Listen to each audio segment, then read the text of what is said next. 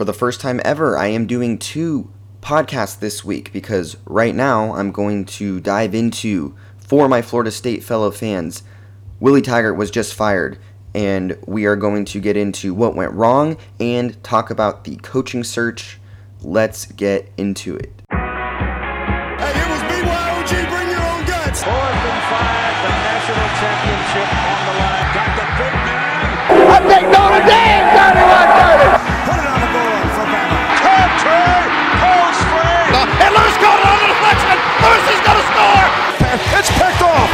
Breaks free. They won't catch him, I don't believe. Fires to the end zone. Touchdown! He's going for the corner. He's got it. There goes Davis. Oh, my God. Davis. It's caught! It's caught! It's caught!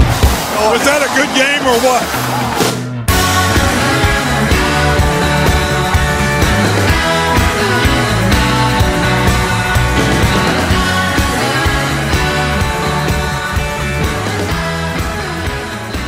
What's up, everybody?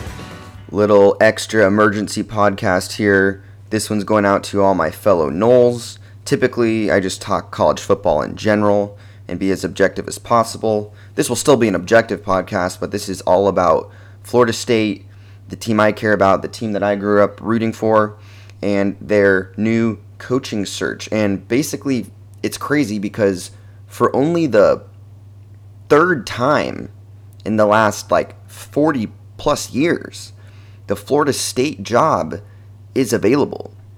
And I think a lot of people need to realize how crazy that is because most of the top 5 to 10 jobs in college football, you know, your Alabamas, your, your Floridas, the Florida States, your Oklahomas, your Ohio States, your USCs, there's been a lot of turnover at a lot of those different programs. And Florida State, you know, they had Bobby Bowden from 1974 all the way up until 2009.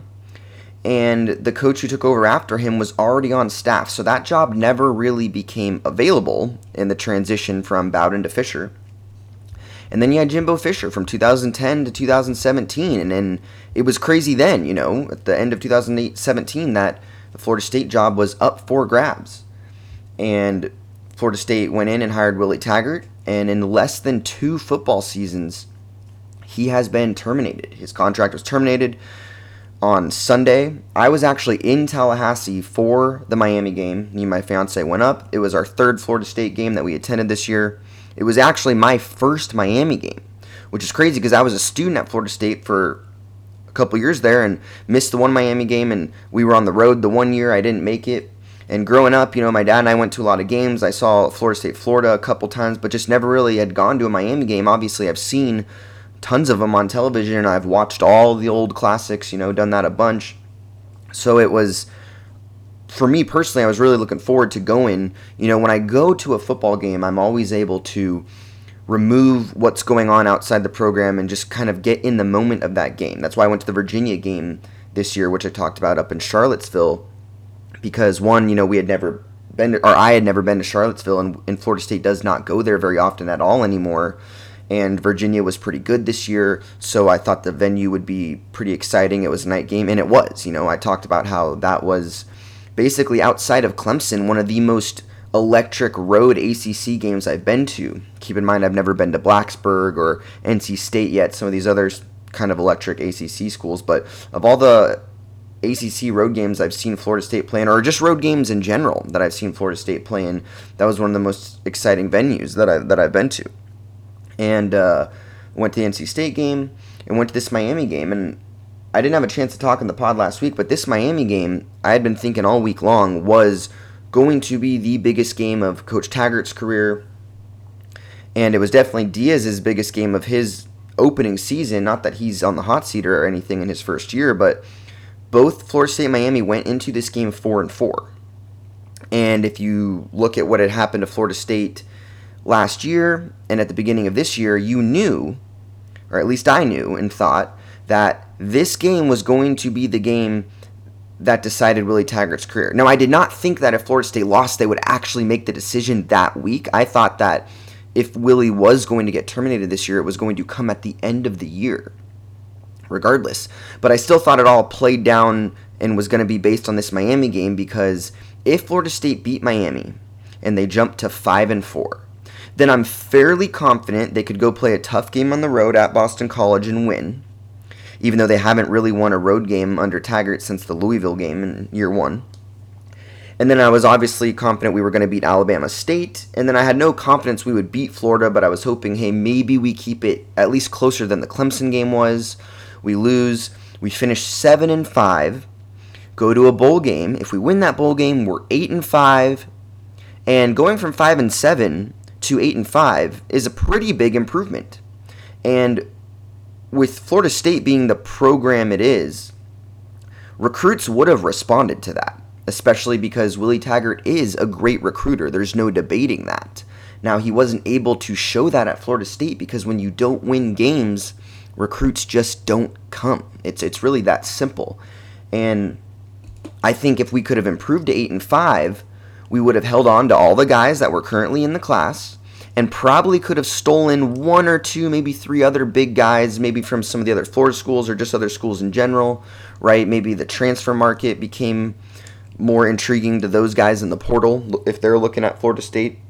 But if we lost this Miami game, again, I didn't think that we would fire him the next day. But if we lost the Miami game, I had no faith we would go on the road and beat Boston College the next week. Absolutely no faith that that would happen if we lost the Miami game. I mean, I don't even know if it would have happened if we beat Miami, but if we lost the Miami game, which we did, I had no faith we would go beat Boston College. And if you lose the Boston College game after Miami game, your ceiling is now 5 and 7 again. And that's just not going to cut it at Florida State, guys. I mean, we'll get into it in a little bit of if it was just firing a coach after two years. I, I think it is. And then a lot of people were like, well, they didn't even let him finish the two years. And that's because of where college football is in today's day and age with the early signing period and Florida State didn't want to make the same mistake they made last coaching cycle, you know, where you lost a guy right after the Florida game and you're scrambling to get a guy in there before the signing day period, this new early signing day, which has been really a shakeup in college football, not just in recruiting, obviously, but when it comes to hiring coaches at the end of seasons, right? I mean, it's just, it throws a huge, huge obstacle in there last minute and scrambling happens and teams overpay for coaches and they get flustered and they make mistakes. And I think looking back on it, that's what happened to Taggart here. So let's go back in time and talk about 2017. 2017, Florida State enters the year number three in the nation, and we have that epic game with Alabama. Now, I personally think Florida State was a little overranked going to that game. I thought we were a top 10 team going into that year. I did not think we were a top four team going into the year, at least. And that Alabama game was pretty competitive until about three minutes left in the third quarter. So Alabama finally scored another touchdown. They begin to pull away. Then in the fourth quarter, we make turnovers back to back. Then, of course, Francois has the knee injury midway through the fourth quarter, where his season comes to an end. And Florida State's forced to ride out the rest of the year with true freshman James Blackman. And, you know, Florida State then plays NC State, who was a pretty good team in 2017. And they played about as good as they could, considering that they had a true freshman quarterback that was never expecting to play that year, got thrown into the whims. This is James Blackman. And meanwhile, he's like 102 pounds, it looks like, you know, just skin and bone. The offensive line is was not very good. Since 2016, the offensive line has not been very good. Now, no one cared as much because we won an Orange Bowl in 2016. And in 2017, our offense still made some plays with receivers and quarterbacks. We had Cam Akers had a breakout freshman year. But if you remember 2016, Francois was on his ass all the time. I mean, that was one of the things that he got praised for. One of the only things Francois got praised for at Florida State was that his redshirt freshman year, 2016, he was taking a beating all the time and still hanging in there and still making plays. 2017, you know, we lose the NC State game and then we go into the Miami game thinking this is our last chance to salvage something for the season. Miami's ranked. And in my opinion, that was the last game that Jimbo Fisher truly coached his heart out in. You know, he looked really into it. The team looked into it. And we lost to a pretty decent Miami team, a Miami team that won 10 games, a Miami team that had a shot to go to the playoff.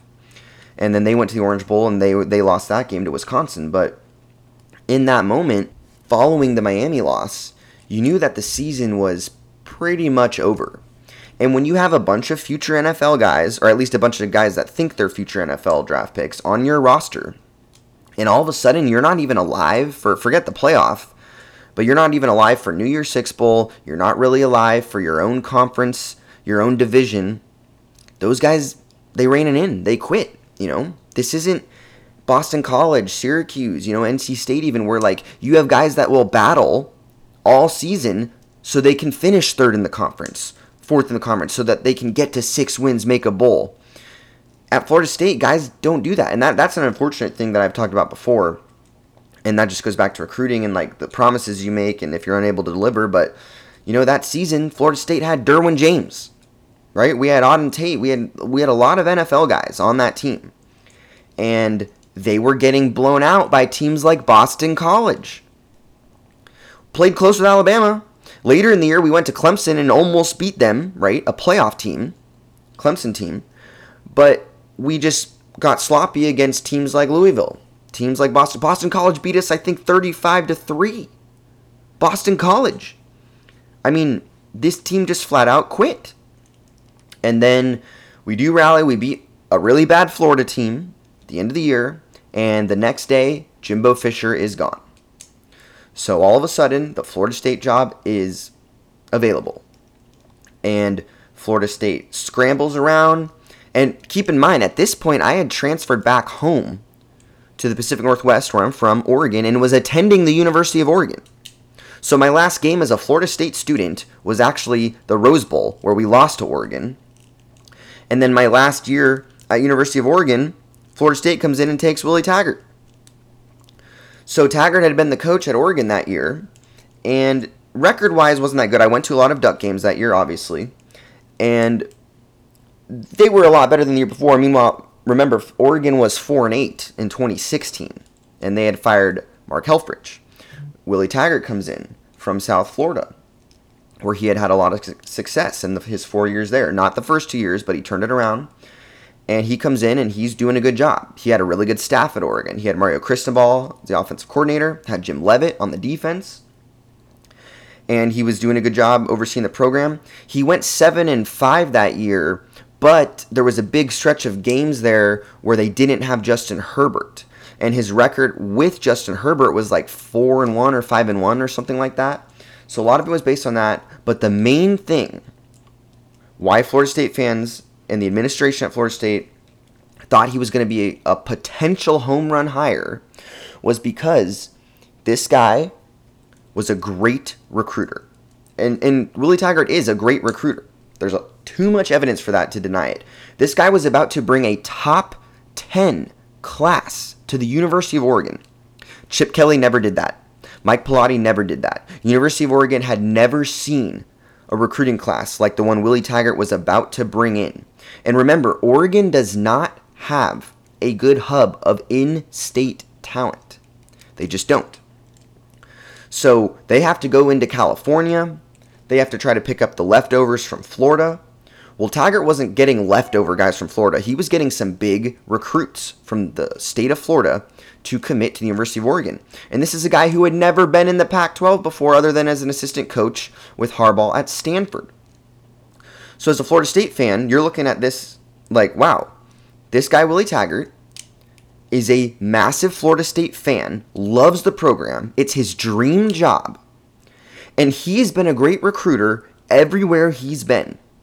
If we give him the Seminole logo on his hat when he goes in to recruit, it should be a slam dunk. He should be able to flip this roster like that. And that was the goal.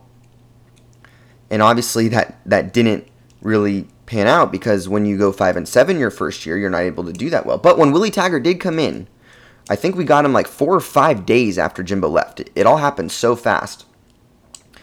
I remember telling all my friends at Oregon, like, you know, because I'm listening to the radio down in in Florida and and what everyone's saying, and I knew they were coming after Taggart. The Oregon fans thought he would never leave after one year, and I'm telling them like, no, guys, he's from Florida. This is his dream job. Like he would he wouldn't be able to turn it down. And a lot of them didn't believe me. Sure enough, he's gone. They're pissed off, rightfully so. Coach leaves you after one year. Some people understood it, but Oregon fans were pretty mad. And Willie Taggart shows up at Florida State, and people immediately think it's going to be an instant turnaround. He says all the right things. He's talking about the Bowden days, the dynasty, and how he want to get back to that. But immediately some things went wrong. Number one, Taggart wanted to bring his entire staff from Oregon, and Oregon wasn't having it. That's why they overpaid for Mario Cristobal. Now that's working out for Oregon, but at the time, the money they gave Cristobal, a completely unproven head coach, was just a little okay. It was more of like a you're not taking this guy, Willie. University of Oregon also ended up paying Jim Leavitt to just not coach football at all. Right? It was in his clause that we will basically pay you money. It was it was over a million dollars, I'm pretty sure, to just not go coach at Florida State, to just take the year off. So when Willie Taggart shows up at Florida State, he's kind of scrambling last minute to put together a staff, and he put together a terrible staff that first year. A lot of these looked like good hires, but it, as we know now, they're just not good hires at all. First off, he had a lot of his home buddies that are just part of his staff at the lower position level ranks, and those guys, I just don't think they knew what they were doing ever. So that was a mistake. The defensive coordinator we went after was Harlan Barnett. And when we first went after him, you thought, okay, he's the Michigan State co defensive coordinator. Michigan State has had amazing defenses under him. Well, the problem was he was the co defensive coordinator. And I didn't realize this at the time, but it makes a lot of sense now. Apparently, when we went in there to take him, Michigan State didn't even counteroffer to try to keep him. They just kind of let him go out the door. And it's pretty obvious why now. He's just not that good. And we hired, I think, uh, the Michigan offensive line coach who was also returning home to Florida State. He was a disaster. And at offensive coordinator, even though Willie was the, the play caller and offensive coordinator, you know, lethal simplicity. Fans loved that term in the beginning because they were sick of Jimbo's complicated offenses and route running and all that stuff. But Walt Bell, just, I mean, the idea that that guy was ever wearing a Florida State hat with the title offensive coordinator, it's it's just embarrassing and it's beyond me.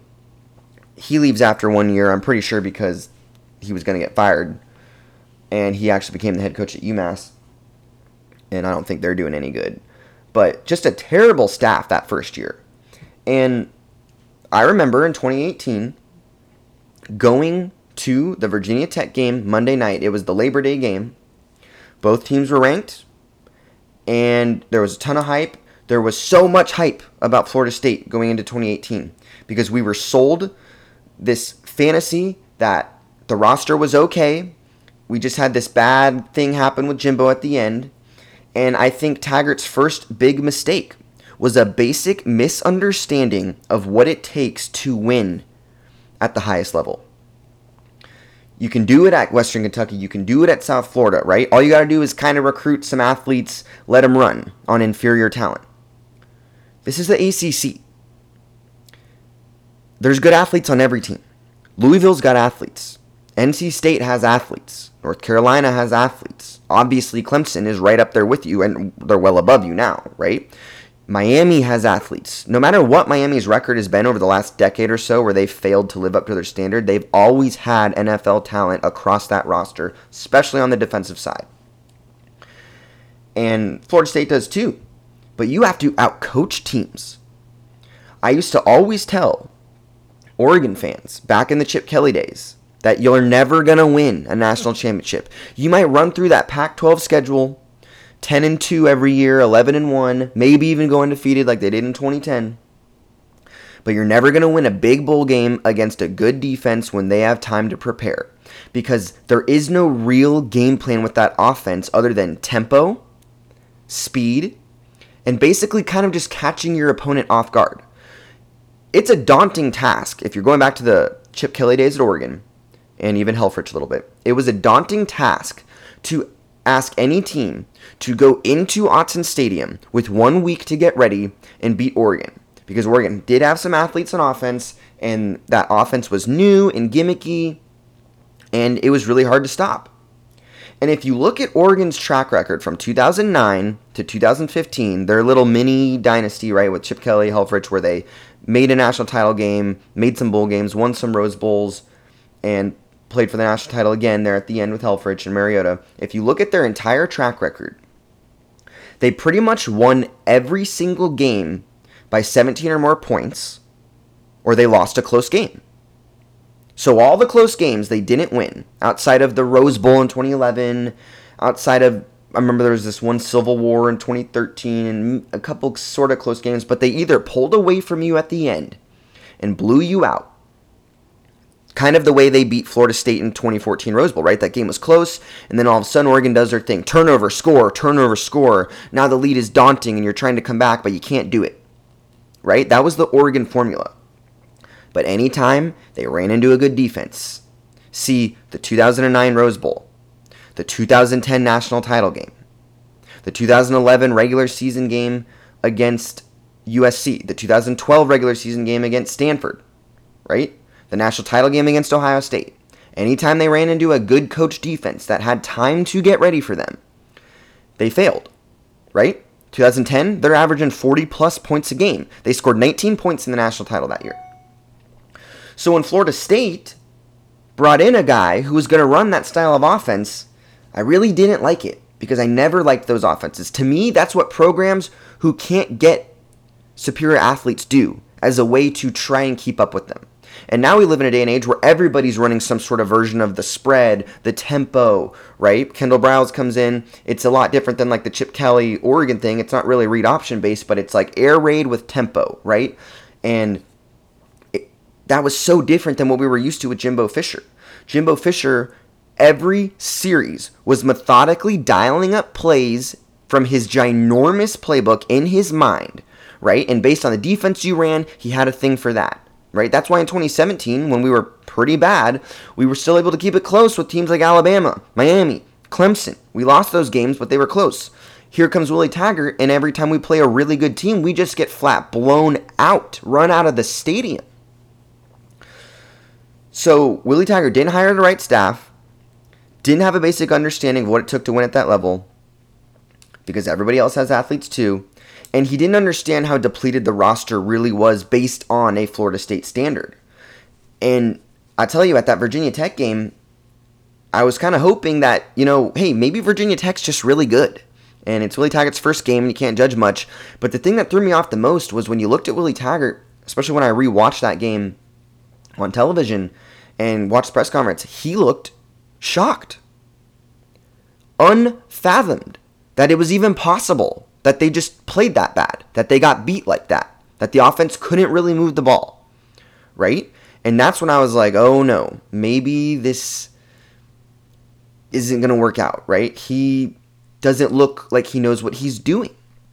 But it was game one. You put that behind you, you move on to the next week. Well, then the whole 2018 happened, and Florida State was terrible 5 and 7.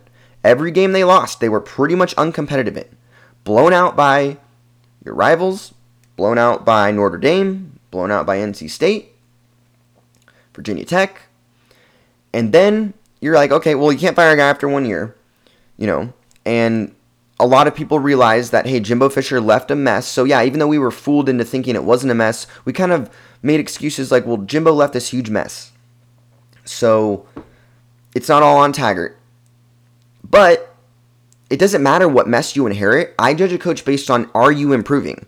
I don't care if you took over Oklahoma or Ohio State. See Ryan Day and Lincoln Riley took over program programs that were in great shape, and they still improved them, which is why I judge them as good coaches. Ohio State looks better this year than they did the last couple years under Urban Meyer. Urban freaking Meyer right? Those Urban Meyer Ohio State teams had a little bit of defensive issues the last couple years. That's why they just they missed the playoff with those those upset losses where Iowa and Purdue kind of spanked them. And now they look better than they've ever been. This is the best Ohio State team I feel like I've seen in years. And Bob Stoops, the legend, and we'll talk about Bob Stoops in a minute, but Bob Stoops, the legend at Oklahoma, I think he was there 12, 13 years, had a great tenure, right? He was there from 2012 all the way up until 2016 and only won one national title, which is kind of the one thing that I think got away from him, but played for like three more, right? Always had his team winning nine to 10 games, bare minimum, going to college football playoffs, going to Fiesta Bowls, Orange Bowls, you know, big games, Sugar Bowls, and national title games. Well, he passes it off to Lincoln Riley, and they look better. right? So Riley and Ryan Day took over programs and made them better. If you look at guys that have taken over dumpster fires, yeah, they're not going to go win 10 games right away, but are they making those programs better than when they took them off? Look at Louisville this year, right? They were t- 2 and 10 last year. They bring in a new staff and they immediately look better than last year. They're not, you know, some 9 win team this year, probably won't even win 8 games this year. But they're probably going to a bowl game. That's a drastic improvement. Drastic. You could say the same thing about North Carolina. They went 2 and 10 last year. In comes Mack Brown, instant turnaround. So that's why there's no excuse for Florida State to not have improved. Florida State got worse from 2017 to 2018. That 2018 team was worse than 2017. And maybe the roster was a tiny bit worse. You know, you did lose some NFL guys. You lost Derwin James, Tarvarus McFadden on defense, right? But there was a lot of guys that came in. And, and, and Willie Taggart did salvage a decent recruiting class going into 2018, right? You know, you're talking about Jaiden Lars-Woodbey coming in. You're talking about some high profile receivers coming in. Some guys that were committed to Oregon that flopped to Florida State, right? And it was just a disaster. So fast forward 2019, you hire Kendal Briles, right? Big change in the offensive coordinator. And again, that's another thing that you're glad he made the hire, but Taggart, you're here to recruit and you're here to run an offense. Offense is supposed to be your thing, lethal simplicity, and you immediately give it up because it's not working out. So that's cause for concern. That's why I don't like Harlan Barnett. His specialty is defensive backs. And our defensive backs are one of the worst units on the field, even though they have a ton of talent. These are all four five star guys that Alabama wanted, that Clemson wanted, that Florida wanted. And they're just underperforming one, there's no guy I feel worse for than Levonta Taylor. Levonta Taylor is an NFL caliber corner, okay? And he has gotten worse his junior and senior year because of lack of coaching. He's not being coached up. That's just the way it is. Look at Levonta Taylor in 2017. The dude made plays, pick sixes, lockdown corner in a lot of situations. 2018, he doesn't look as good. 2019, and he almost looks worse.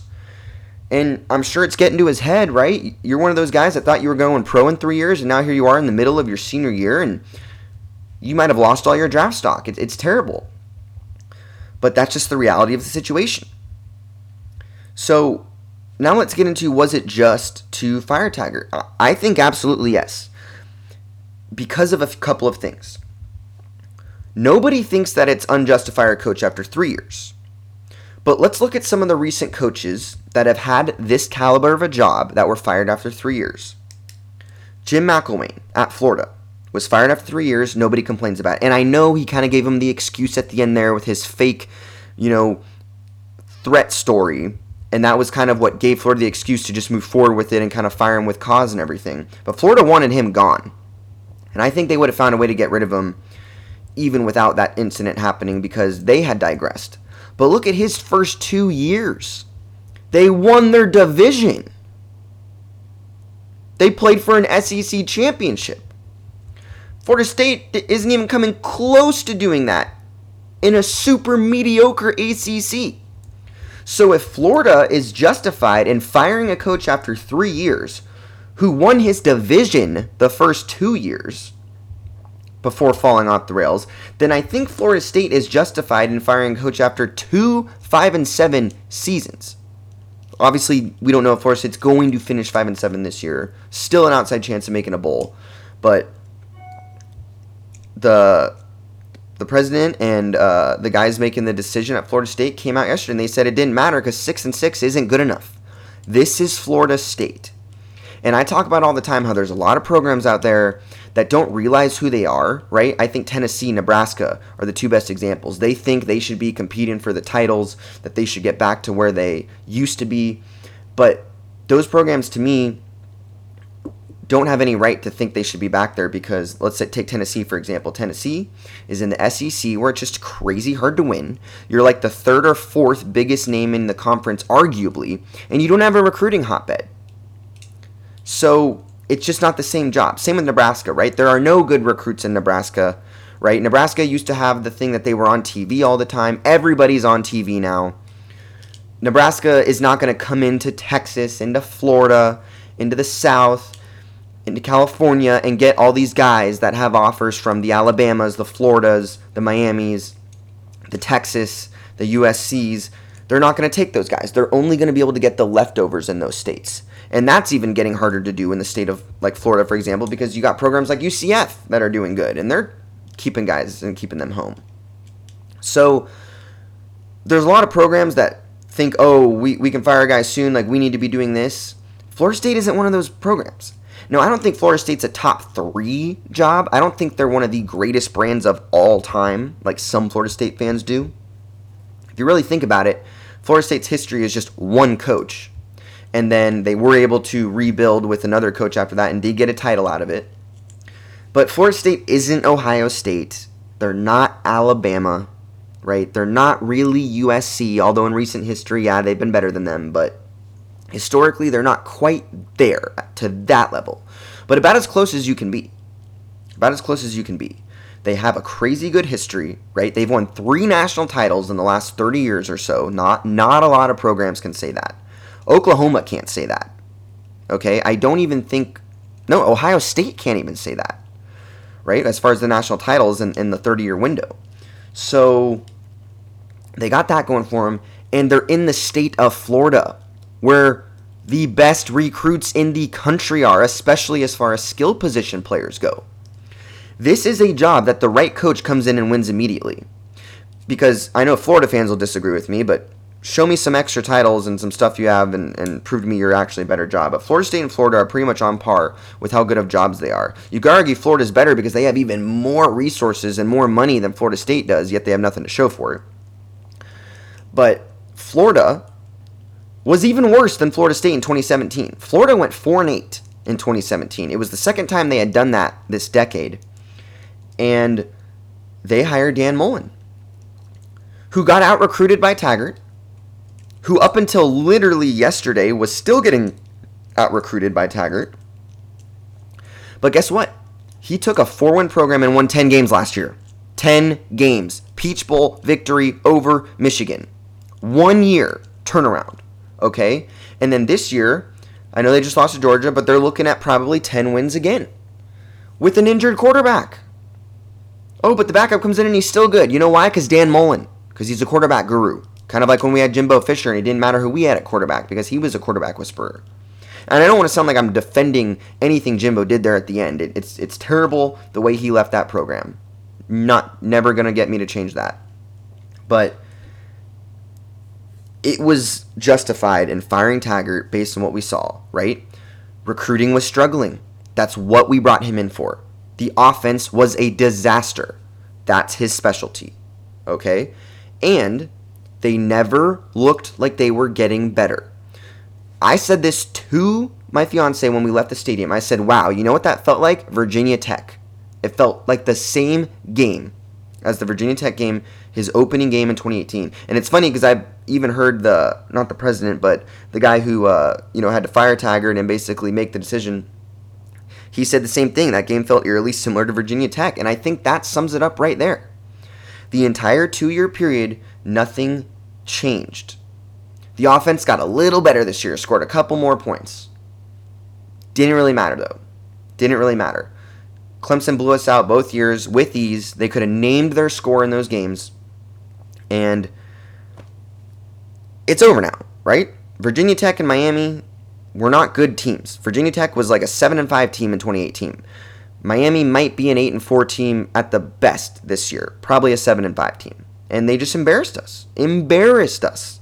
27 to 10 almost isn't even accurate of what it felt like, you know. We just couldn't do anything on them. And here we are now looking for another coach. So let's just get all that done and let's start looking at some of the positives. Okay? And where Florida State should go. Now, I have two tier, well, three tiers of coaches. I have my top three, but I kind of consider them to be sort of pipe dreams at this point, even though one of them everybody's talking about, like it might actually happen, so we'll see. And then I have my top four guys in the realistic category that I think it's very realistic for Florida State to go after those guys. And then there's a handful of other guys. But let's just start with my top three. My top three guys and these are I, I think are kind of pipe dreams, but my top three guys that I would love to see get this Florida State job are James Franklin, Bob Stoops, and Brent Venables. Now, in order, I have James Franklin because he is a long term solution on top of, I think, being a pretty much guaranteed success guy. This guy won games at Vanderbilt. Not only is Vanderbilt just a program with no real brand name, they play in the SEC and they have hard recruiting standards because they're a big academic school. Okay? I think he has Penn State running at pretty much peak efficiency right now. Penn State isn't Ohio State. They're close, but they're doing about as good as they can do right now. And I love his energy. I think he's a great head coach. I think with the right staff, he coming to a place like Florida State would be about as close to a home run hire as you can make. Right? Giving what's semi realistic. Obviously, if you could hire Nick Saban or Bill Belichick, you would, but that's absolutely unrealistic, right? And then Urban Meyer is the next best guy available, but for Florida State, that's unrealistic too. We're not even going to go after him. Now, Bob Stoops is number two for me. Even though he's more proven than Franklin, he's a little older and he wouldn't be a long term solution. He'd be a guy that you come in for three to five years max and try to rebuild us back into something and then do a handoff, right? But it's Bob freaking Stoops, okay? This guy is an amazing track record. He had Oklahoma running brilliantly for about 12 to 13 years there. And when he took over Oklahoma, they were not doing very well. They were not doing very well. They had they were way down by their standard. He came in, he won a national title really quickly. Should have been able to win a couple more. You know, he played for three more. 2003 played LSU for the title, 2004 played USC, and 2008 played Florida. And then all those other years, you know, they were going to a, a big BCS or New Year's Six bowl game at worst. I think there was like one year there, maybe 2014, where, and I think actually 2005 too, if I'm not mistaken. Those two years they went to kind of the more subpar bowls, you know, like the chick, like the what do you call them, you know, like Capital One bowls, Holiday bowls. But other than that, every single year they were either playing for a national title, winning a national title, or playing for a Fiesta Bowl, or a Sugar Bowl, or an Orange Bowl, right? And then they, he even made the college football playoff in 2015. So, very good track record. And I have no doubt he would come in and recruit, turn the program around. But he's my number two choice behind Franklin simply because I think Franklin is proven enough, but he would be a long term solution, right? James Franklin would stay at Florida State and try to win as many titles as he could.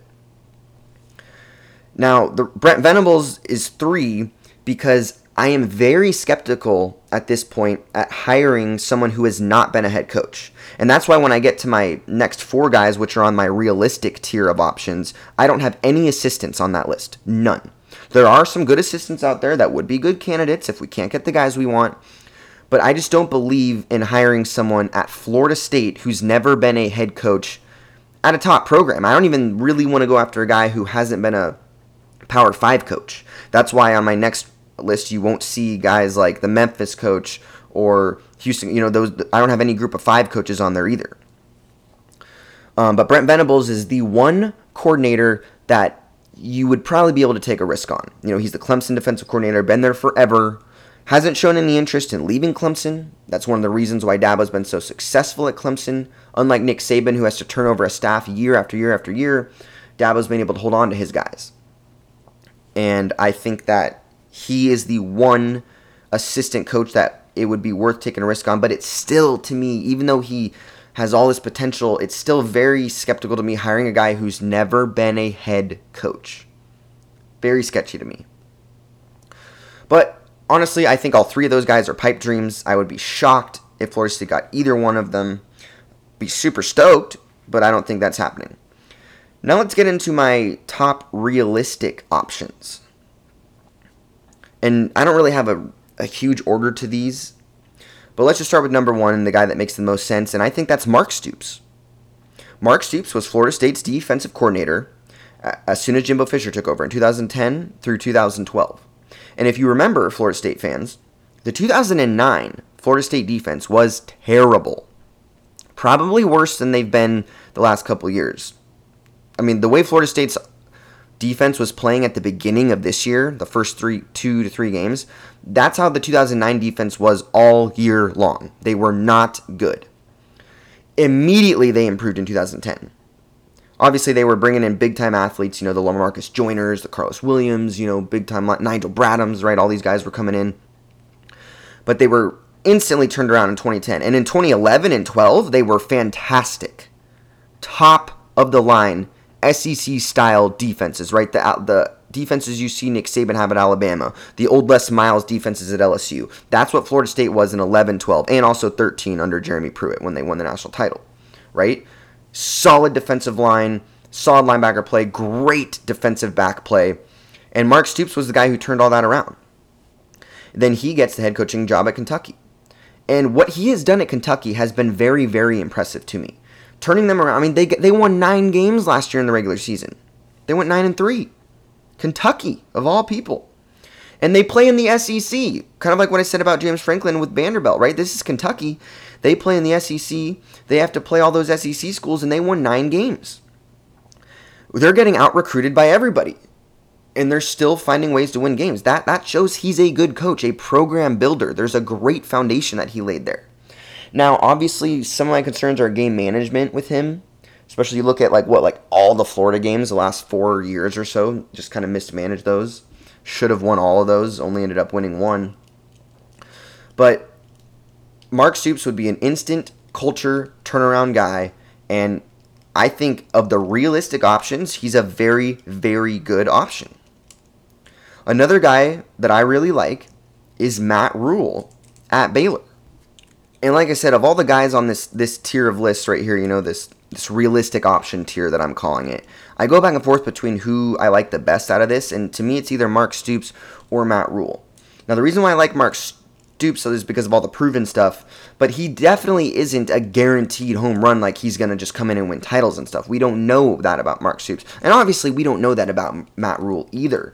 But what he's done turning around programs in short amount of times has been nothing short of amazing. If you look at his track record here, he took over Temple in 2013, and they went 2 and 10. Terrible. Very next year, 6 and 6. Huge turnaround. 2015, they're 10 and 4, 7 and 1 in their conference, and in 2016, they're 10 and 3, 7 and 1 in their conference again. So we had an overall record at Temple at 28 and 23. Turn that program around fast, okay? And remember, you're talking about Temple, Conference USA, where no one really has crazy superior talent to the other, right? You look at South Florida, UCF, Memphis, Houston, Temple. These schools all have around the same amount of talent, and that's why you really can see what these coaches are doing, right? Obviously, you know, some have better than others. UCF obviously had better guys than a lot of them the last few years, but these guys come in here and they show what they've got on the coaching trail you know, because you got to win games. Kind of like what I was saying, you know, when Taggart came into FSU. Okay, you're finally on a level, level playing field with talent. You got to outcoach people now. Conference USA and whoever's doing good for consistent years is showing that they're a good X and O's football coach because talent's pretty even in that conference at the top. And if you're winning 10 games, you're doing something right. You're doing something right. Okay. Then Matt Rhule takes over Baylor in 2017. Baylor coming off one of the biggest sexual abuse scandals in college football history. If it wasn't for Penn State just doing the most craziest thing we've ever seen in our lifetime, this would be the worst sexual abuse scandal in college football history. Right? And when he takes over Baylor, they are 1 in 7 in 2017. Remember how bad Baylor was a couple years ago, guys? 1 in 7. 1 in 8 in the conference. Okay? huge drop off. Baylor was running high and fly under Art Briles, a, a, a, program that had basically no history before Art Briles came in. And all of a sudden, they're competing to maybe make the college football playoff, right? They're going to Fiesta Bowls, they're going to Cotton Bowls. Okay, they're going 11 and 1 regular seasons, just unheard of things for a school like Baylor to be doing. And then disaster strikes, and they go 1 in 11 in 2017. Okay, 1 in 11, terrible 2018, 7 and 6. Instant turnaround. Instant turnaround. And fast forward now 2019, 3 years removed from a 1 and 11 season. They are 8 and 0 as we stand here today going into like week 10 of college football.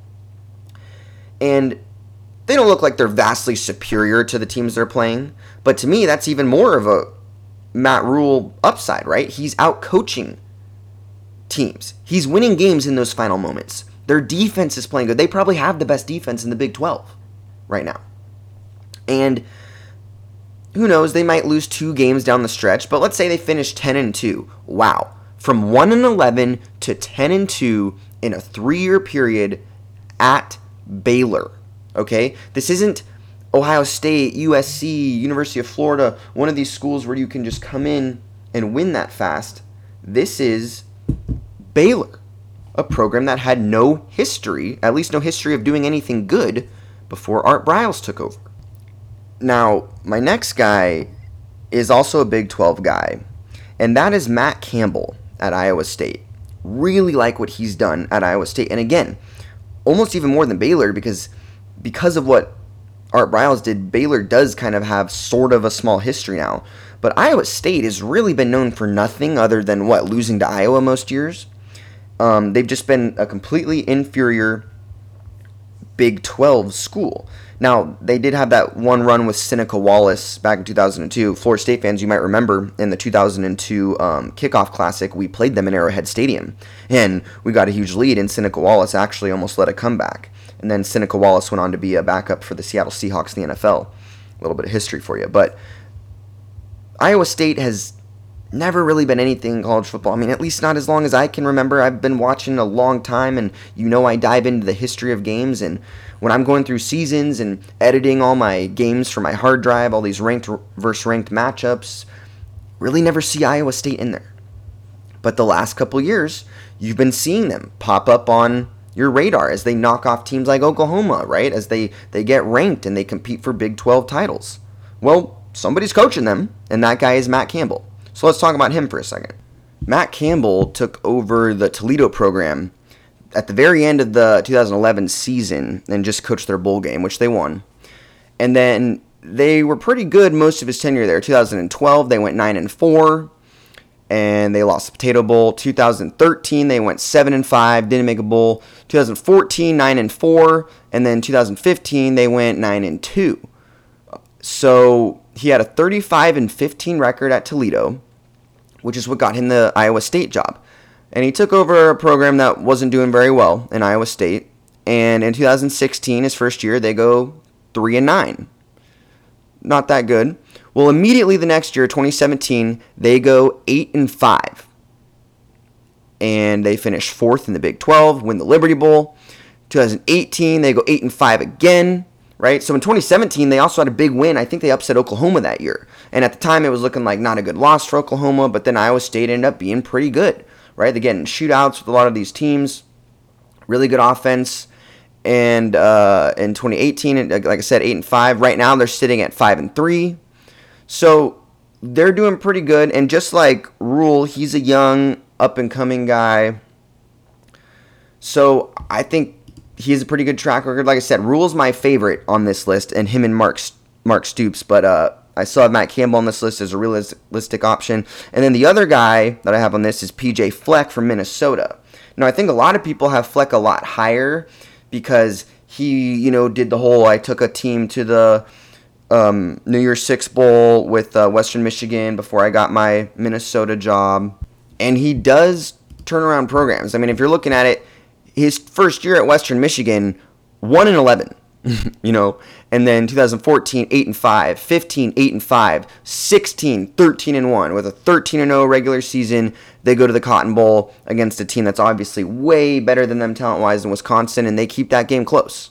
So crazy good thing that he did at, Western Michigan. Then you jump over, he gets the Minnesota job, five and seven his first year in 2017 and then they immediately flipped that to 7 and 6 and then right now they're sitting at 8 and 0 here in 2019 and I don't think they can beat Penn State this weekend. I'll talk about that on the other episode of the pod this week, but and they'll maybe they even dropped that Wisconsin game, but they could go 10 and 2. I mean, when was the last time Minnesota won 10 games? I have no idea.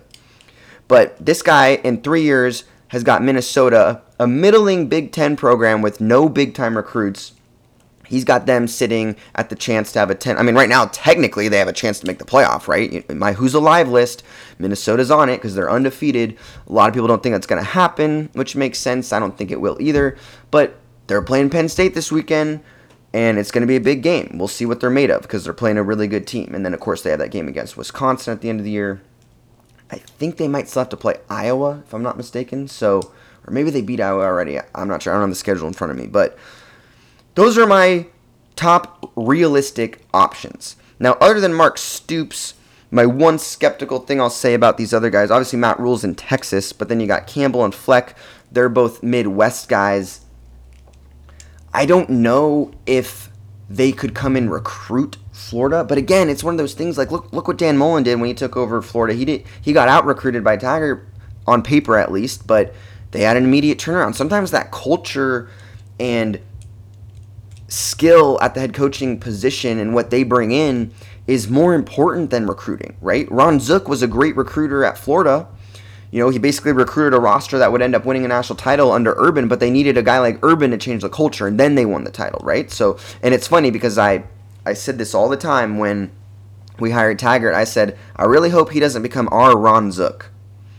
Well, it was so bad that Taggart didn't even have the chance to become even a Ron Zook at Florida State. So, just absolute dumpster fire that happened. It's unfortunate because I really like Taggart. But again, going back to my realistic options list, I really like Matt Rhule, really like Mark Stoops. The reason I have Fleck, like I was saying, kind of at the bottom of that list is because I just don't think he's proven it long enough. You know, at the end of the day, would it really be much different than another Taggart? And Florida State just can't afford to miss this one. Or they at least can't afford to take a huge risk. I mean, any guy's a risk, right? You're anytime you change coaches, you are taking a risk.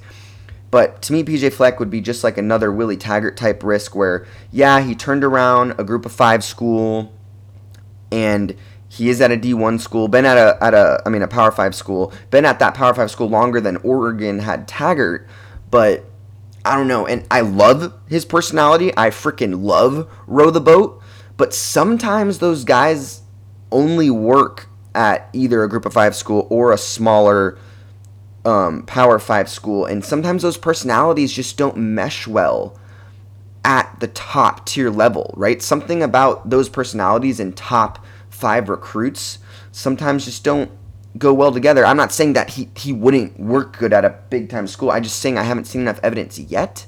Preferably, I'd like to see him do another year or two at Minnesota before someone came in and took him, but that's not the situation that we're in. Um, so yeah, who, who knows, right? Now, there are some other guys out there that I would like that I would have on this list, and they're unrealistic, not because they're pipe dreams, but because I just don't see them leaving their schools. One of those guys is Scott Satterfield. I think he's awesome. I mean, what he's doing at Louisville in just one year after they went two and ten last year is awesome.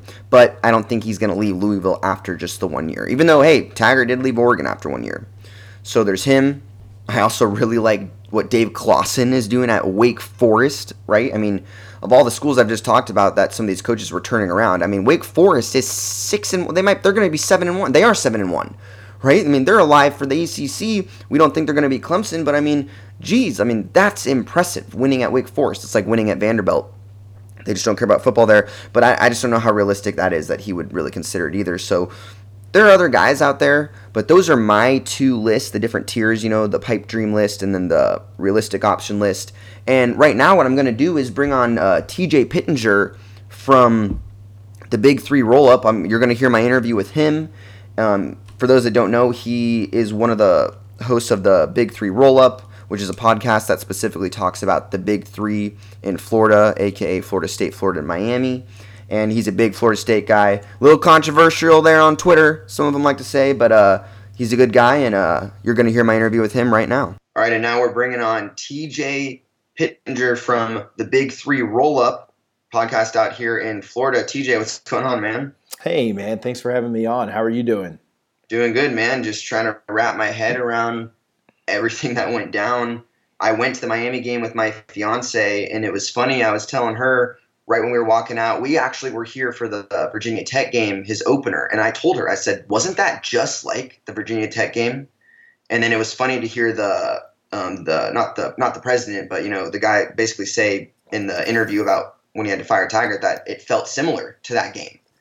And basically, you know, nothing's changed since day one, and they made the move, and here we are looking for another football coach. It's crazy. Yeah, if you if you look at that Virginia Tech game until now, like you said, you know, I think we looked a little bit.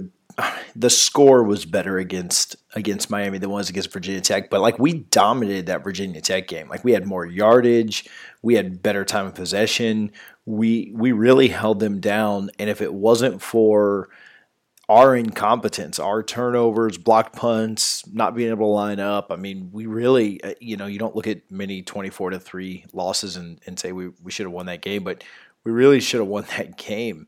And then, you know, you also look at the game against Miami. I mean, we just couldn't get anything going. And I, I think we regressed, you know, over the 21 games. I think we were getting worse. Uh, the offense improved, the defense was, was, was definitely worse since, since the opening game. So, yeah, but what a whirlwind these last few days have been. It it, it kind of feels crazy. I mean, we're talking Tuesday afternoon here.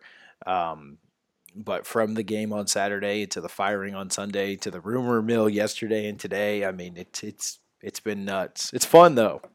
Yeah, no, it it is fun. It's it's almost like one thing to make the season kind of fun again is we're looking for a football coach, and it's crazy that Florida State, this giant branded big program, this job hasn't really come open very often. You know, there was a transition from Bowden to Jimbo, so it wasn't like there was an opening there.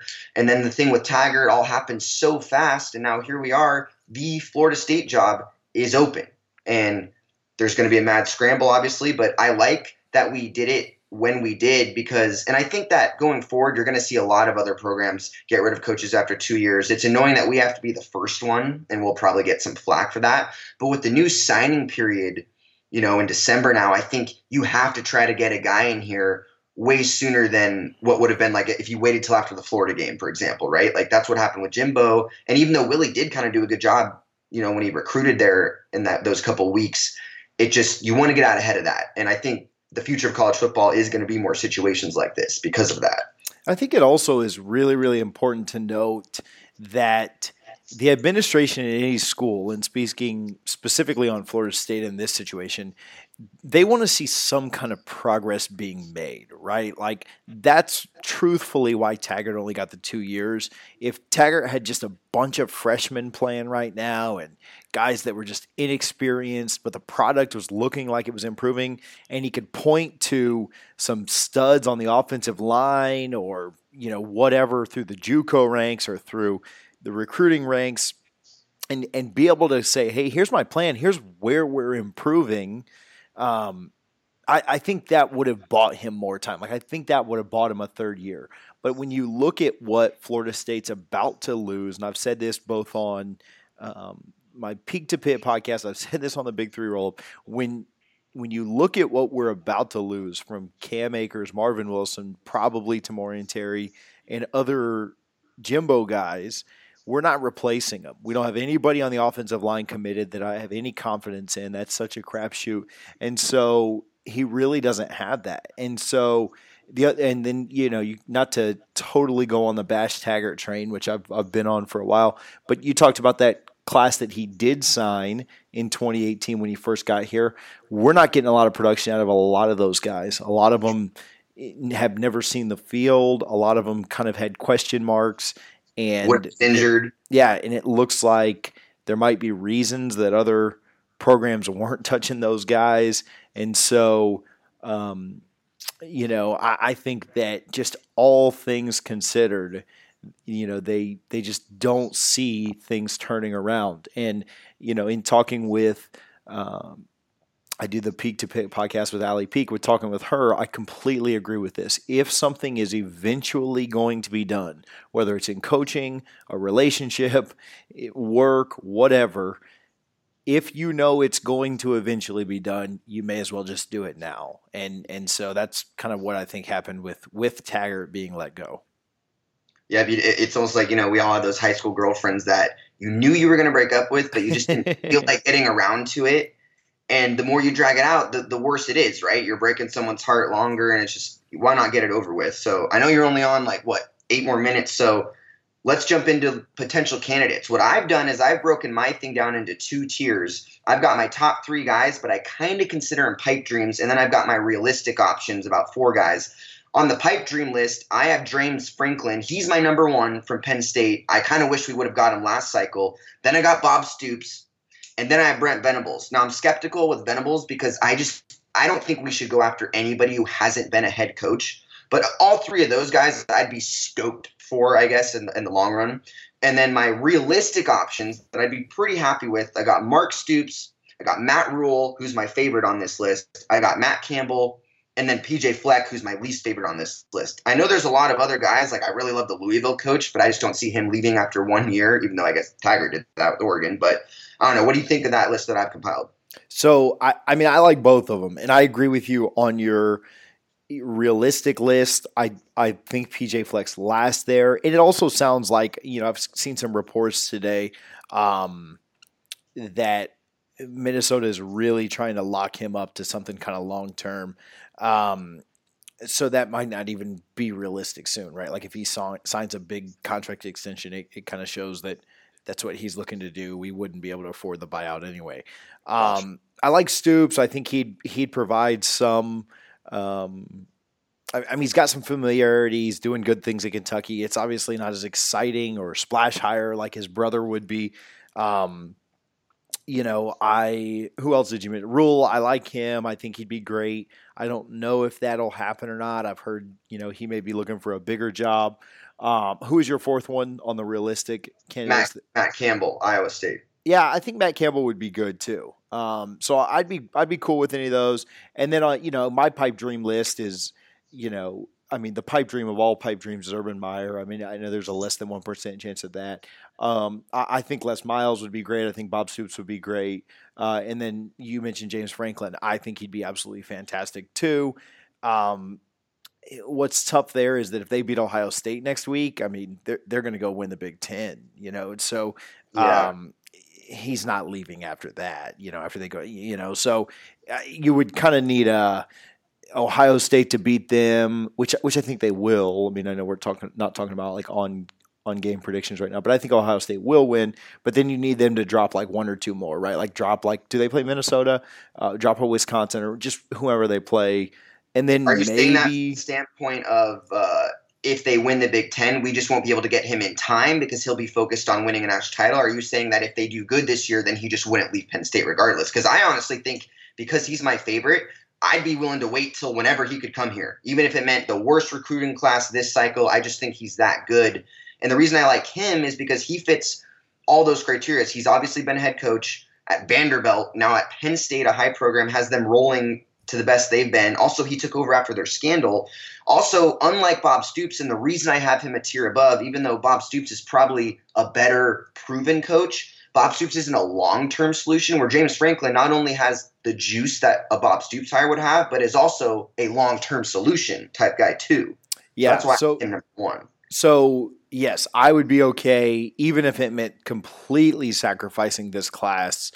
Um, I would be okay waiting for Franklin if you knew that he was going to be the guy.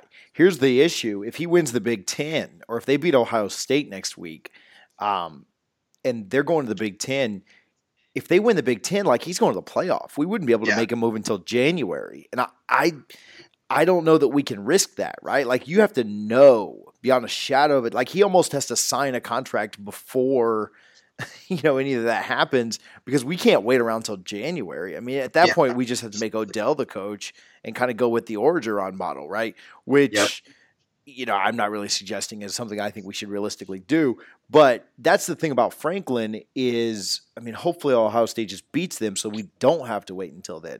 Um, Even no, I mean, people are talking about you know the loser of Alabama, Clemson getting in the playoff, and if you listen to my show at all, you know my whole shtick is I don't like that type of talk. But I think the loser of that Ohio State Penn State game has just as much of an argument, maybe even more than an Alabama would. So yeah, you're right. It just you never know. Either way, even if he doesn't win that game and doesn't make the playoff, they're they're probably going to the Rose Bowl or something, yeah. and he'd want to coach through that. So yeah, you're right. I don't know how those contracts would work, but he would have to basically say, "I'm leaving next year." But I'm finishing out, kind of like what Scott Frost did at UCF, right? Where he was like, I'm going to Nebraska, but I'm coaching this bowl game.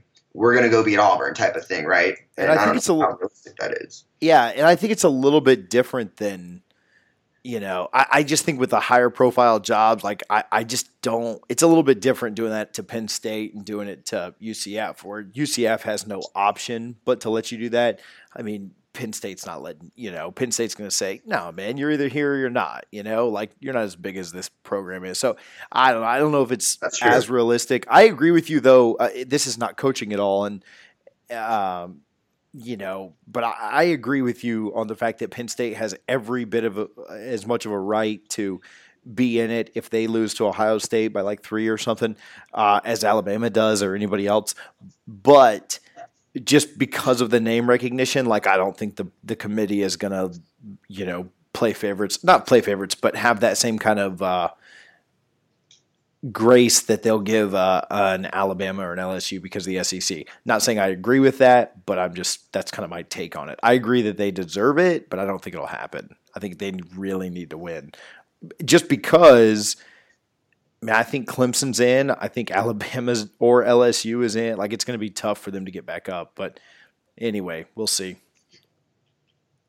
Definitely. I mean, wh- but then it's like, couldn't you make that same argument with a lot of these other sitting coaches? I mean, Bob Mark Stoops, I think, makes the most sense to just leave because I think Kentucky might be on what their fourth loss already, maybe fifth or whatever. They're not doing as good as last year. But like Matt Rhule or Campbell or Fleck, would any of them be able to leave? Like when we would, like when would we want our guy to come in? Like let's say we get a Matt Rhule or a Matt Campbell or a PJ Fleck or even Stoops.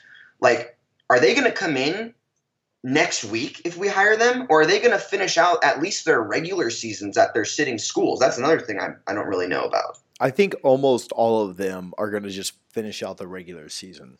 Um, you know, they're gonna if they're willing to leave a program, you know, emotionally they may want their team to um, win that bowl game, but they're going to care a lot more about setting themselves up for success at their new program than their old team winning the bowl game. Especially with the new signing day thing. Correct. If it was a signing day in early February, those extra two weeks, though important, are not as crucial. So it, let's say let's say it's Mark Stoops. If Mark Stoops and Florida State agree, Mark Stoops' agent is able to work all that, and they agree to a deal, he will.